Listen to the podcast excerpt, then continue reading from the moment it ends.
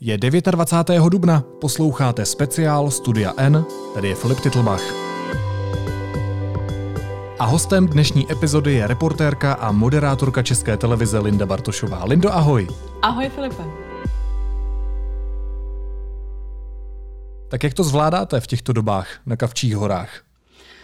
No, já myslím, že dobře. Myslím, že jsme se dokázali aklimatizovat, mobilizovat, eh, všechny tyhle cizí slova, které se v realitě přetavily v to, že si myslím, že každý z nás, a teď budu rovnou teda vzletná na začátek, eh, cítí smysl a potřebu té práce mnohem víc než kdy jindy. Nebo osobně pro mě, já, jsem, já se pořád považuji za moderátorského juniora a reportérského, jsem tam sice 6 let, ale až za posledních pár let jsem začala dělat ty větší věci a pro mě je to absolutně jako největší spravodajský, novinářský věc, zkušenost, kterou jsem tam zatím prožila.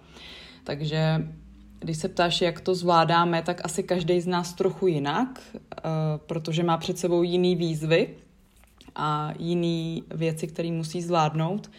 Když se ptáš, jestli se zeptáš, jak to zvládám já, tak, eh, tak je to extrémní směska pocitů vlastně. Jsem strašně vděčná za to, že tam jsem, že to můžu, že můžu být u toho. Úplně základně novinářské teda, že můžu být u toho. Že dostávám zkuš, eh, vlastně, že nabírám zkušenosti, protože dostávám příležitosti, které bych jinak nedostala. V rámci těch 14 denních turnusů, o kterých se asi ještě budeme bavit, jak fungujeme teď, eh, to má řada médií, že prostě funguje na tým 1, tým B, tak o tým 1, tým 2, tým A, tým B, eh, tak vlastně já jsem se dostala k věcem, ke kterým bych se nedostala v tom normálním režimu, protože zkrátka dělají jiný lidi, který teď nemůžou třeba dovnitř do toho baráku, protože jsou venku. Takže e, pro mě je to stres velký, zároveň vděčnost, zároveň trochu depka občas z těch témat, z toho jednoho tématu a ze všech těch čísel. A je to jízda, no. Asi tak.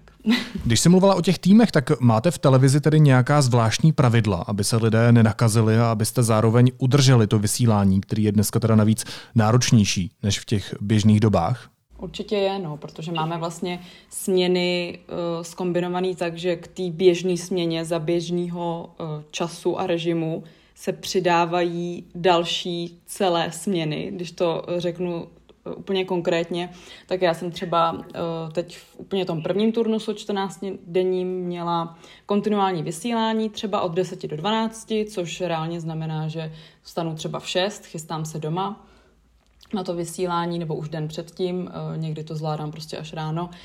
A potom vlastně ještě v 6 nebo v 18.30 jsem moderovala interview ČT24, což byl pro mě pořád úplně nový, který jsem nikdy předtím nedělala. Takže vlastně tu směnu, kterou dělám normálně, plus něco, co by v eh, úplně v tom běžném režimu bylo wow a na co bych se chystala třeba týdny a měsíce, tak uh, jsem se musela během víkendu zaklimatizovat na to, že budu vlastně moderovat pořad, který dělá jinak uh, Daniel Takáč třeba, jo. Člověk prostě, který má asi tak o já ho nechci urazit, ale podle mě tak o 30 let, o 30 let minimálně víc zkušeností než já. To jsem ti popsala vlastně den v rámci toho jednoho turnusu, pak třeba ten další týden byl zase poskládaný jinak, opět eh, půl turnusu, který dělám normálně, plus pořad 90, který jsem taky předtím nikdy nemoderovala, jo? takže to bylo vlastně pr- těch prvních 14 dní bylo úplně pro mě šílených, zároveň krásných, no zase, zase velká směska pocitů. A jsou to právě 14-denní směny, ve kterých se střídáme po týmech, takže vlastně už ten tým druhý jsem, jsem neviděla měsíc, přes měsíc. A střídáme se tak, že někdo je jenom v baráku, ve studiích, někdo je jenom v terénu, to znamená poslanecká sněmovna, malostranský náměstí, externí, externí eh, moderace.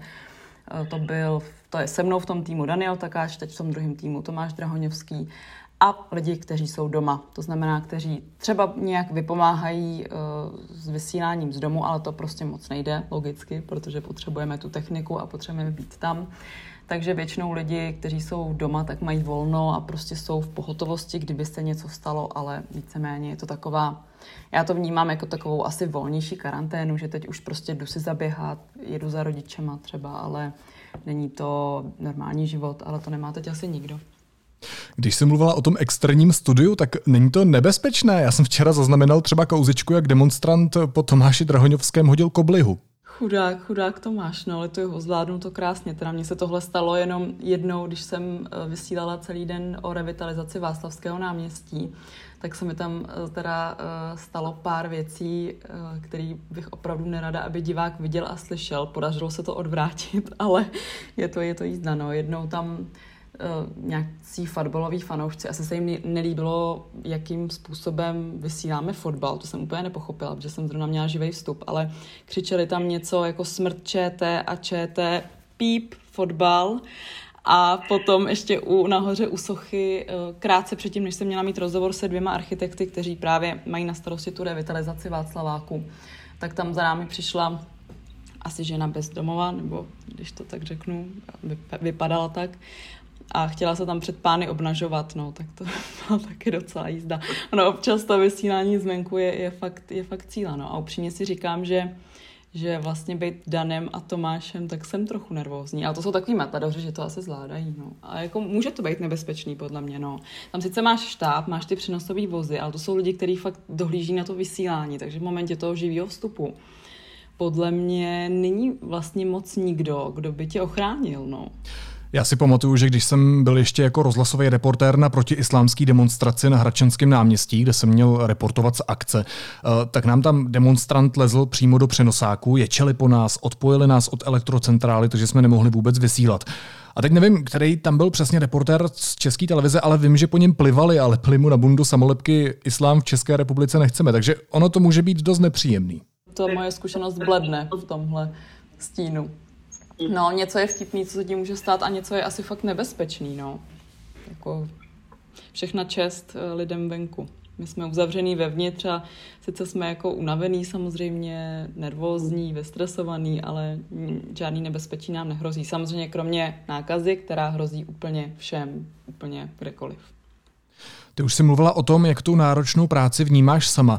Ne, ale všichni mají stejnou povahu jako ty a mě by zajímalo, jak jsou na tom tví kolegové psychicky. Já sám si pamatuju, jak náročná může být práce v živém vysílání ve veřejnoprávním médiu v dobách, kdy se něco děje. Teď se ale navíc potýkáme nepřetržitě s jednou velkou krizí, tak není tohle trochu cesta k rychlému vyhoření?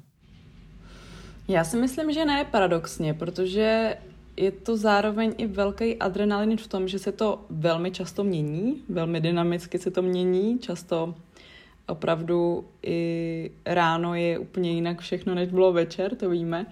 Já si myslím, že, že ne, ale Nechci mluvit za ně, no. My jsme si hnedka vlastně v rámci těch tří moderátorů, samozřejmě jsou tam moderátoři událostí a událostí komentářů, plus ten externí moderátor v rámci toho jednoho týmu, ale my vlastně, kteří se střídáme na těch pořadech, eh, to znamená kontinuální vysílání od 10 do 6, plus interview, plus 90, která je od 8 do, do 10 a pak máme ještě kus vlastně od po událostech komentářích do půlnoci, takže to je takový dlouhý turnus. A jsme, jsme tři v té, v té naší skupině, kteří se na to střídají, tak jsme si hned vytvořili facebookovou skupinu, kde všechno sdílíme, posíláme si věci a, a často to hodně kolísá u jednoho z nás, třeba, že ten jeden píše, že je na dně, ten druhý ho nějakým způsobem vytahuje, vytahuje nahoru.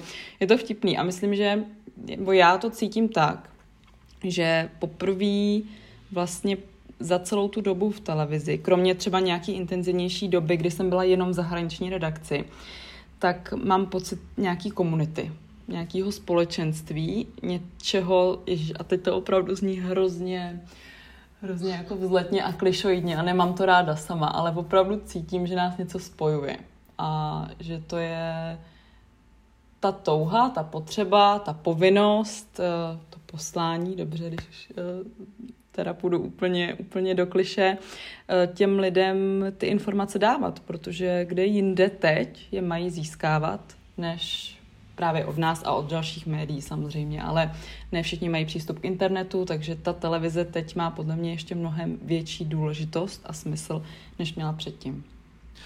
Já si myslím, že si všichni uvědomujeme, jak jsou v téhle chvíli veřejnoprávní média důležitá, nebo aspoň eh, já si to uvědomuji a myslím, že mluvím za velkou část konzumentů médií, eh, kteří tu vaší práci považují eh, za velmi zásadní. A myslím, že tady musím říct nějakou svoji zkušenost, že i my v denníku N jsme vytvořili určitou jako ještě větší kolegialitu nebo komunitu, protože ve chvíli, kdy jsou někteří kolegové unavení, tak je potřeba podporovat všechny ostatní. Ale když už mluvíme o té kolegialitě, tak víš, co mě vždycky zajímalo, a ono se to docela proslýchá v té novinářské komunitě.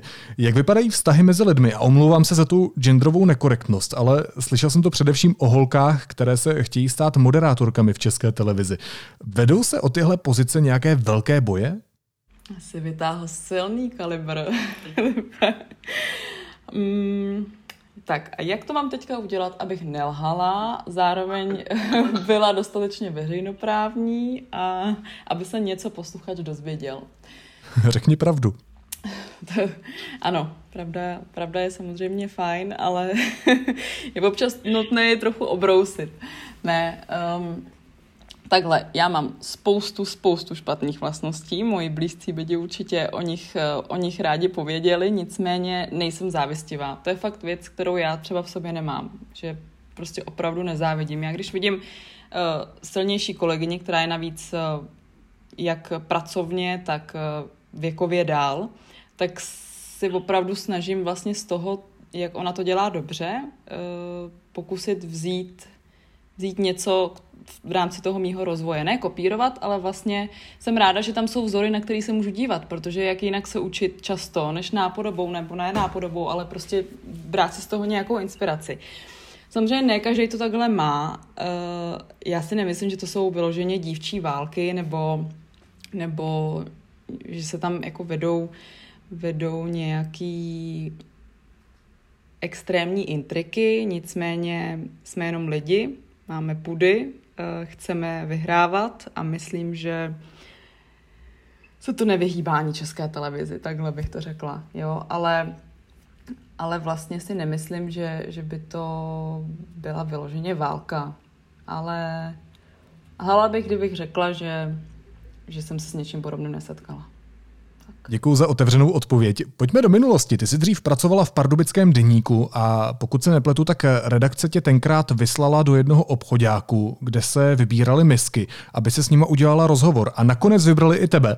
A ty se stala v roce 2012 druhou v mis. Já jsem teda pracoval v Sokolovském deníku a nikdo mě nikam eh, nevyslal, nenominoval, nevadí.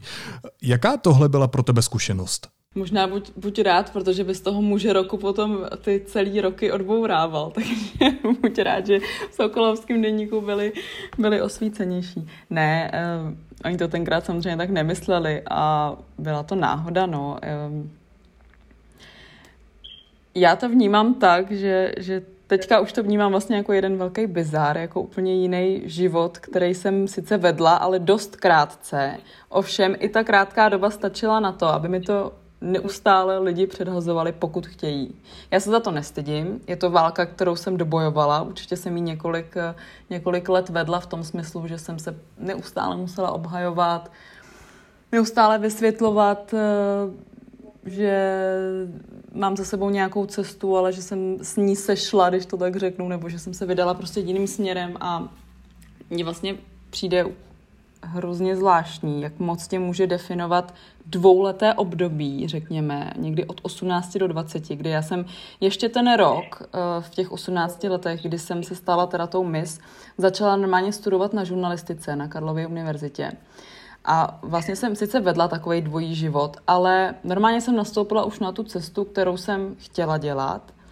Nicméně i to vlastně nikoho nezajímalo, že víš, že vlastně taková věc jako mis přebije veškeré tvoje jiné aktivity. Nevím, čím to je, jestli máme rádi bulvár, jestli máme rádi senzace, nebo víš, asi možná jo, asi možná jo. A do dneška, když uh, někdo napíše nějakou nenávistnou zprávu, nebo mail, nebo vzkaz, tak se to tam objevuje, jakože co si to dovoluju, ptát se vůbec někoho tak váženého, jako je politik XYZ, na něco, když já jsem teda jenom jako ex, ex, ex-miss. A dokonce mi teď jedna paní napsala, nebojte se, přehlídková mola se už za chvíli otevřou a vy tam budete moci zase vyniknout. Tak to, bylo, to, mě, to mě jako pobavilo. No.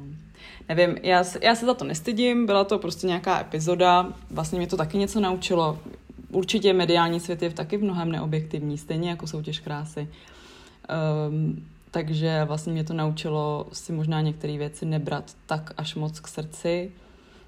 Um, prostě myslím, že každá zkušenost, kterou si projdem, tak, tak nás fakt může zocelit a mě to zocelilo, no, protože mi to okopalo kotníky v tom smyslu, že když teď na mě někdo útočí, kvůli vzhledu třeba jenom, tak, tak se z toho nehroutím. No. Ty jsi řekla docela zajímavý sousloví. A to, že jsi sešla z cesty, tak ty tuhle životní epizodu vnímáš nějak negativně vůči sobě? Jak říkám, já už jsem tuhle válku dobojovala, ale přesto často mě vlastně napadne, proč jsem do toho šla, ale mě bylo 18 let, byla jsem, byl jsem z malého města a když tahle nabídka přišla, já jsem předtím nic takového nedělala, neměla jsem s tím jako vlastně žádnou přímou zkušenost, tak jsem se bavila s kamarády, s rodiči a, a nějakým způsobem, uh, ne, že by mě do toho donutili, ale vlastně říkali, tak co, teď se nic nestane, můžeš na tom jenom vydělat. Samozřejmě nikdo nevidí do budoucnosti, že se budu chtít věnovat něčemu jinému nakonec, že to bude nějaký stigma, že se to se mnou potáhne, na to nikdo nemyslel, ani já ne samozřejmě. Takže mě to spíš jako unavuje. Já se za to nestydím, ale mě, mě unavuje jakoby už vysvětlovat teď v tuhle chvíli, kdy to je deset let potom, že mám právo i na novou kariéru, jestli mi rozumíš. Jo, takže to sešla z cesty, to se možná použila až moc pejorativně, pejorativní výraz. Um, prostě už jsem z toho jenom unavená. Přijde mi to irrelevantní, když to tak řeknu, protože to období, kdy se věnuju něčemu jinému, je mnohem delší, než to období, kdy jsem dělala tohle. Je mi jasný, že je to pro tebe možná nepříjemný téma, že už jsi unavená pořád na to odpovídat nebo se o tom bavit, ale je to zkrátka věc, která eh, se s tebou táhne z nějakého důvodu až do dnes. Tak mě by ještě zajímalo, vtisklo se to do nějakého společenského povědomí o tobě? Vznikaly kvůli tomu nějaké předsudky? Hele, tohle dobře ilustruje jedna věc, a to sice, že moje heslo na Wikipedii, eh, samozřejmě každý se na něj podívá, nevím, kdo ho udělal, ani nevím, co tam je napsaný eh, přesně, ale je tam v takovém tom rámečku vedle uh, alma mater, uh, rok narození, jméno, uh, prostě co dělám teď a pod tím je výška moje, váha snad i a uh, známá jako Miss 2012. Tohle je věc, kterou u nikoho z novinářů bys nenašel v tom heslu na Wikipedii. Jo? Takže asi takhle. Sice dělám něco jiného, je to tam všechno popsaný, mám dojem, že tam je snad i, že jsem studovala anglický gymnázium, že jsem byla na stáži v, Pard- v pardubickém denníku, jakými jazyky mluvím, že jsem vystudovala FSV. Ale v tom rámečku je prostě výška, váha, nebo minimálně výška tam je určitě, si myslím, a známá jako. Jo? Takže to vlastně ilustruje to, že, že prostě to nejde jen tak odestát asi, no, takovouhle věc. Asi to budu mít v tom životopisu navždycky a musím se s tím naučit žít, no. Tak to jsme udělali takový krátký exkurs do tvojí minulosti, ale když se vrátíme zpátky, tak jak ses vlastně vypracovala do svojí pozice v české televizi, kterou máš dneska? Jak náročný to bylo? Hmm. No, teď zpětně si vlastně říkám, že je hodně náročný, nebo takhle, ty směny uh, na zahraniční směně vlastně v tom, v tom newsroomu, to si měl asi i ty v rozhlasu, když jsi pracoval, nebo že věděl si, jak to tam funguje, tak to jsou prostě střídání ranní, večerní směny. Ty ranní jsou od 4, od 4.30 do 2, ty večerní jsou, nebo aspoň za mě byly, teď nevím, jak to přesně je, od 2 do 11, myslím, nebo do půl 12. K tomu já jsem teda studovala, a chodila jsem na tyhle směny na začátku a vlastně si říkám teď zpětně, jak už víc poznávám ty mechanismy vnitřní toho média, že se divím, že, že jsem to jako vydržela psychicky, no, že, že jsem, nebo opravdu, že, že jsem i dokázala asi tím mládím. Já jsem byla hodně mladá, když jsem tam začala pracovat, tak mě bylo 21 nebo kolik, nebo 20 možná dokonce. Takže myslím, že tím mládím jsem tak přirozeně odfiltrovávala ten despekt, který určitě ke mně přicházel. A vím to, že ke mně přicházel. Jo? Ne ze všech stran, ale z nějakých stran, jo. Tak nějakým způsobem jsem asi tou naivitou, drzostí, všechno, co to mládí v sobě nese, nechávala po sobě tyhle věci stéct. A teď paradoxně si jsem tam díl, dělám větší věci a tak, ale tím, jak je na mě větší pozornost, tak si to všechno vlastně mnohem víc beru v tom smyslu, když se mi něco nepovede a přijde nějaká kritika, tak je to jako fakt pro mě hodně těžký, musím přiznat, ne, moc to nezvládám, takže takže teď paradoxně zpětně mi přijde, wow, jsi dobrá, že jsi vydržela ty začátky, ne teď tohle, ale ty začátky, které byly fakt těžký, no. Ale jsem hrozně ráda, že jsem to dala, no. Jsem na sebe vlastně docela hrdá v tomhle. To je hrozně vtipný poslouchat uh, to, jak to vnímáš, protože my evidentně máme docela podobný příběh, jak tě poslouchám. Uh, mě taky hrozně v kariéře pomohla drzost, kterou jsem měl, protože mi taky bylo asi nějakých 20, když jsem začínal v rozhlase, nebo krátce po 20. Uh, od 16 jsem pracoval v tom denníku a tenkrát mi taky hrozně pomáhala ta drzost, moc mě nezajímalo, co říkají ostatní a dneska si beru každý slovo. No akorát si tam teda neměl tu misí epizodu, to možná bys měl ještě těžší, ale jinak je to podobný. Je pravda, že já v hesle u svého jména na Wikipedii nemám napsanou váhu a je to moc dobře. Pojďme dál. Jak si podle tebe dneska stojí 24? Tam se vlastně z toho důvodu, jestli je tenhle kanál připravený na konkurenci, kterou slibuje televize Prima, tedy kanál CNN Prima News, který má být eh, prý, cituji, televizní revolucí a svět už prý nebude takový, jak ho známe. To jistě nebude, těžko říct, jestli kvůli CNN Prima News. No, moje otázka je na pozici ČT24 na tom současném spravodajském trhu. Takhle, já si myslím, že máme vlastně úplně jinou cílovku, nebo já to tak vnímám, že, že možná někde se to bude potkávat, ale já mám pocit, že, že divák, který je zvyklý na 24, tak nemá moc proč hledat jinde, ale to je všechno, dneska to natáčíme, kolikátýho je. No je středa, Uh, vím, že je středa. Nějaká dubnová středa? Nějaká dubnová středa. No, ten čas se teď úplně jako je taková fluidní věc, kterou vůbec nelze zachytit. To je možná na, na další téma. Nicméně je středa v neděli 3. Eh, května v 7, myslím, má, má Prima CNN uh, začít vysílat. Teď jsem jim teda udělala asi reklamu, ale to asi všichni ví stejně.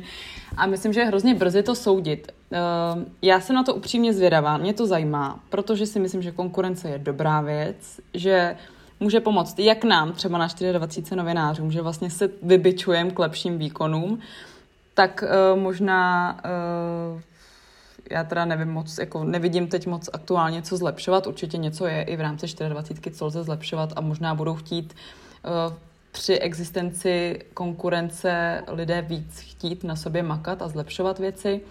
Eh, ale přesto si myslím, a jak jsem pozorovala tu prezentaci toho, kdo tam bude vysílat, co se tam bude vysílat, tak mi přijde, že vlastně chtějí trochu něco jiného. A myslím si, že bychom asi mohli vedle sebe paralelně koexistovat poměrně spokojeně s tím, že uh, když chcete seriózní zprávy ze všeho, ze všech možných eh, segmentů eh, dění, tak prostě zapnete 24 a když si chcete trochu pobavit a asi se podívat i na nějaké formáty, které fungují v zahraničí, protože třeba Kristiana Mampur je samozřejmě legenda a tam to bude běžně dostupný, jenom že zapnete kanál Prima CNN News, tak to asi chápu, že si někdo pustí. Já se na to určitě budu ze začátku koukat, protože mě zajímá zkrátka ze spravodajského novinářského pohledu, jak to bude vypadat, ale nemyslím si, že to nutně znamená uh, válku dvou televizí. No. Já naprosto rozumím vlastně tvýmu přístupu, protože konkurence je skvělá věc, protože ta tě donutí přemýšlet o nových postupech, o nových tématech, nutí tě nechat se inspirovat. Já jsem třeba taky velmi rád za podcast Vinohradská 12, který dělají moji bývalí kolegové z Českého rozhlasu, tak jim udělám takovou malou reklamu. Ale když se vrátíme zpátky k ČT24, respektive k plošně k celé české televizi, máš pocit, že uh, politické tlaky na ní se v posledních letech nějakým způsobem zvyšují? Um, už se mě na to někdo ptal a vlastně uh, mi přijde trochu žinantní na to odpovídat, protože já jsem se s ničím takovým nesetkala, nedělám v publicistice, a, a přijde mi jako, že mi to nepřísluší to komentovat. Jenom abychom si rozuměli, já se vlastně nebavím o žádných vnitřních tlacích. To znamená, že by nějaký politik vzal telefon a volal do redakce redaktorovi, editorovi, šéfovi nebo přímo generálnímu řediteli Dvořákovi. Já se spíš bavím o tom, eh, co jde vidět normálně veřejně. Tak všichni jsme svědky toho, že politici třeba na Twitteru, na Facebooku, různě na sociálních sítích útočí na českou televizi i na různých tiskových konferencích, tak tady z toho prostě je patrné, že na veřejnoprávní média je učiněn určitý politický tlak. Hmm. Nedávno jsem četla rozhovor s generálním ředitelem České televize Petrem Dvořákem eh, v hospodářských novinách a myslím, že on to tam pojmenoval velmi dobře v tom smyslu, že ano, teď si nikdo nedovolí eh, na nás útočit, protože jsme v rych, extrémně rychlém čase spustili vzdělávací program pro děti, program pro seniory, opravdu to zpravodajství jede naplno, na 100%, možná i navíc. A myslím, že teď by se vystavoval, eh, vystavoval eh, hejtům ten, kdo by nás nějakým způsobem extrémně kritizoval, že to zkrátka nehodí, ale jakmile to ustane, a to právě tam zmiňuje právě i, i generální ředitel ČT, tak to, tak to zase se probudí, protože není důvod, proč by se to neprobudilo. Jako já pochybuju, že někdo by, kdo opravdu má programově v sobě, že, že česká televize je špatně, že je zlo, tak nevidím, proč by po té krizi se najednou měl jako uh, obrodit úplně v tom procesu myšlení a myslet si, že, že, že jsme skvělí a že děláme všechno dobře. A jako určitě nejsme skvělí a neděláme všechno dobře, vždycky stoprocentně, ale myslím, že děláme to nejlepší, co aktuálně na českém trhu v tomhle, nebo trhu, co, co zkrátka nám ta veřejná služba ukládá a co, co můžeme dělat. Tak a říkám, ten, kdo to má jako v program, programově v sobě, tak si myslím, že, že nás prostě nesnášet bude. A útoky politiků, to mi taky přijde, že to mají prostě programově, že, že možná si to, a to jako je můj osobní názor, že to možná někteří z nich ani nemyslí, ale ví, že to funguje na ty jejich voliče. A proto proto vlastně se toho drží dál, no, ale to je jenom taková moje osobní úvaha. Nevím, upřímně, ani se ne, jako necítím, myslím, že na to by se směl ptát třeba Nory Friedrichový, nebo víš, nebo Marka Volnera, těchto lidí z té publicistiky, a zas do toho tolik nevidím. My jsme se shodou okolností na stejnou otázku tady přímo v podcastu Studio N Nory Fredrichové nedávno ptali. E, nicméně moje taková soukromá úvaha je taková, jestli by vlastně mělo smysl médium, do kterého se politici neobouvají, protože ve chvíli, kdy politik útočí na novináře, tak evidentně ten novinář pracuje správně. Ale pojďme to trochu odlehčit. Na sociálních sítích se rozletělo jedno tvoje video z nedávného živého vysílání. Asi víš, o čem mluvím. Víme konkrétně, proč tedy eh, zrovna tato část těch respondentů hodnotila uh, ty dosavadní zkušenosti pětkou nedostatečnou. Tak bohužel se nám spojení uh, s panem s panem odborníkem z Masarykovy univerzity ztratilo. To už byla přepracovanost a chaos v papírech. No. Jak často se ti v živém vysílání stanou takovýhle fakapy? Uh, ťukám, za stolik, za stolik často ne teď uh, cítím sama, že jsem k tomu náchylnější, že třeba když už čtu opravdu ty zprávy ve 23, tak ten mozek, jak je unavený, tak sám přeskládává slova. Opravdu za to nemůžu, on to dělá za mě. A občas přečtu úplnou, úplnou hloupost a říkám si, jako, jak se to v tom, nebo teď jsem řekla, já vůbec ne, nepoužívám slovo paráda, jo, vůbec to nepoužívám.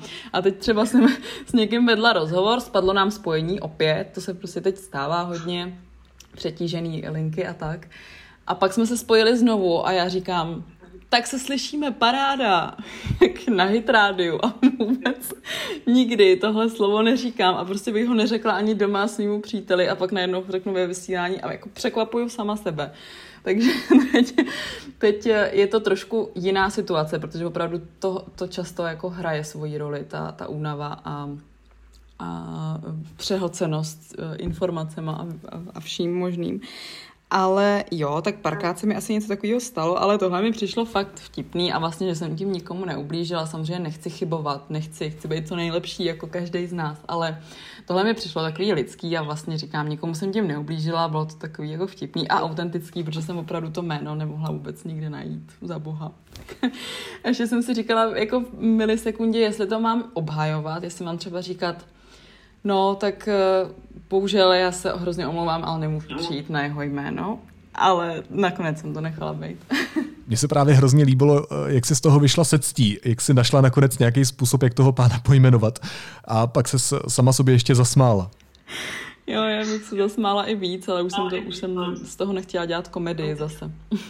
Pojďme dál. Ty jsi taky dost známá i na Instagramu, influencerka, máš tam přes 16 tisíc sledujících. To už je docela dost. Je podle tebe důležitý, aby novináři byli veřejně dostupní nebo přístupní na sociálních sítích, aby tě mohl kdokoliv kontaktovat a ty si mu odpovídala, konverzovala se s ním na různý témata? Hmm.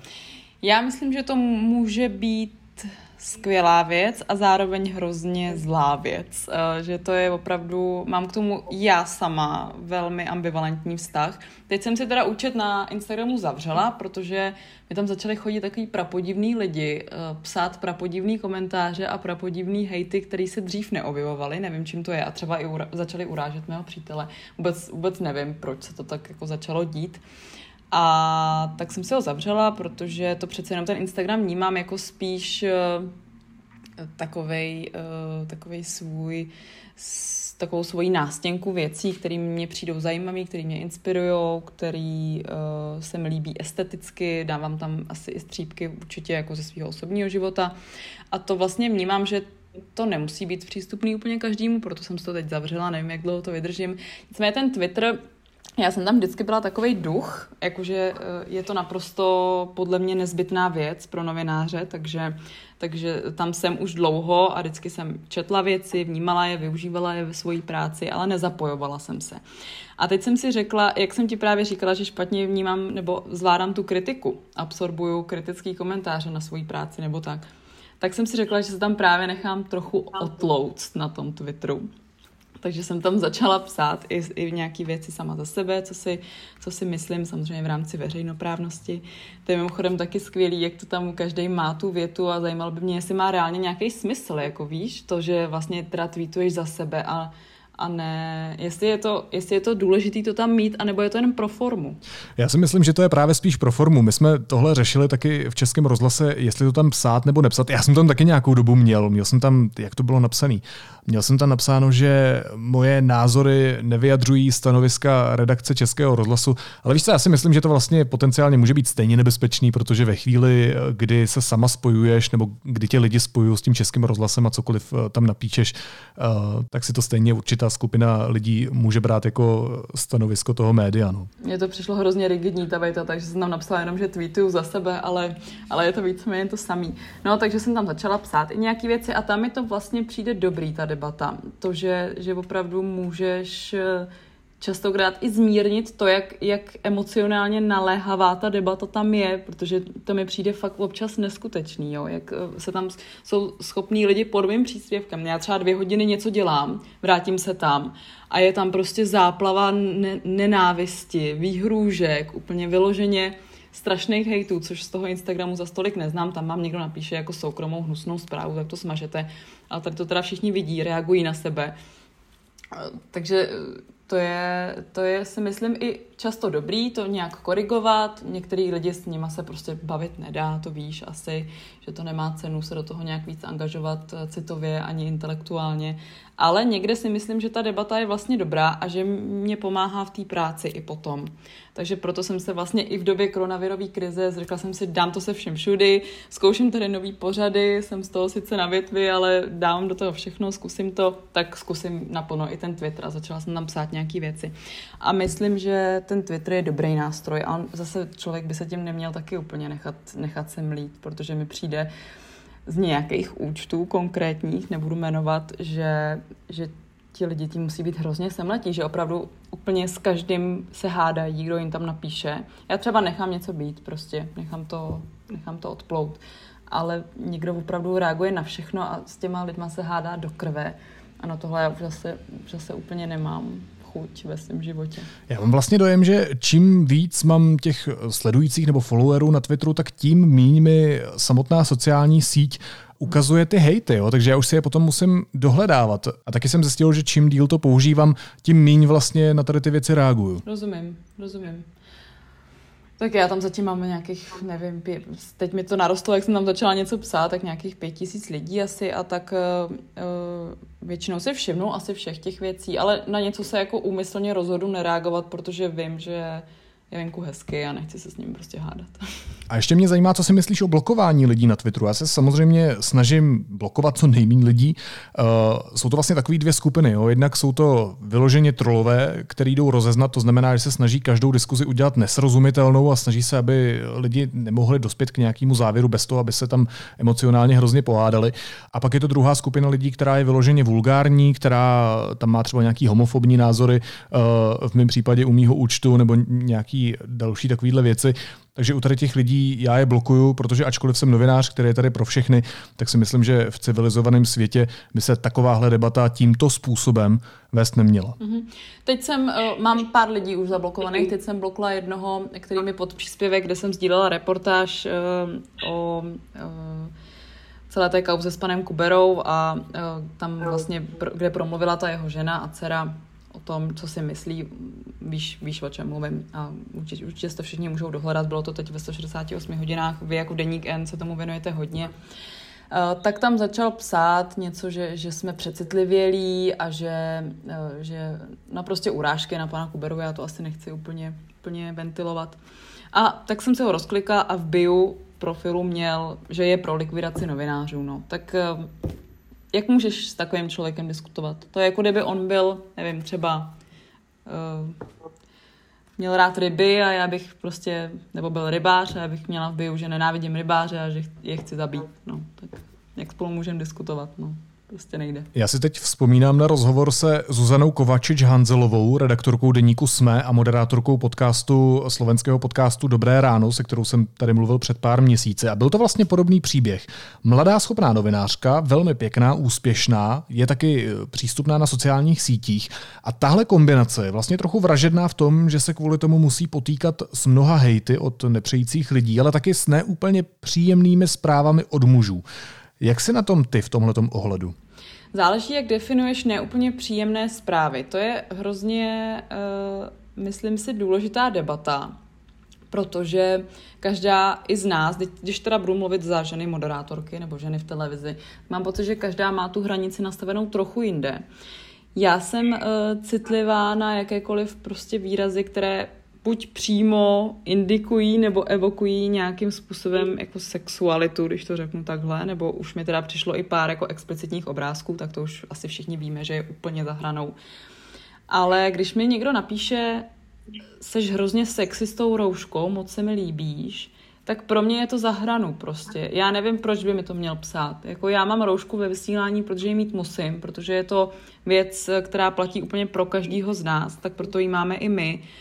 A je mi vlastně je mi vlastně nepříjemný strašně, že někdo teda sedí u té televize a říká si, že, že jsem sexy s rouškou a ještě má potřebu mi to napsat. No.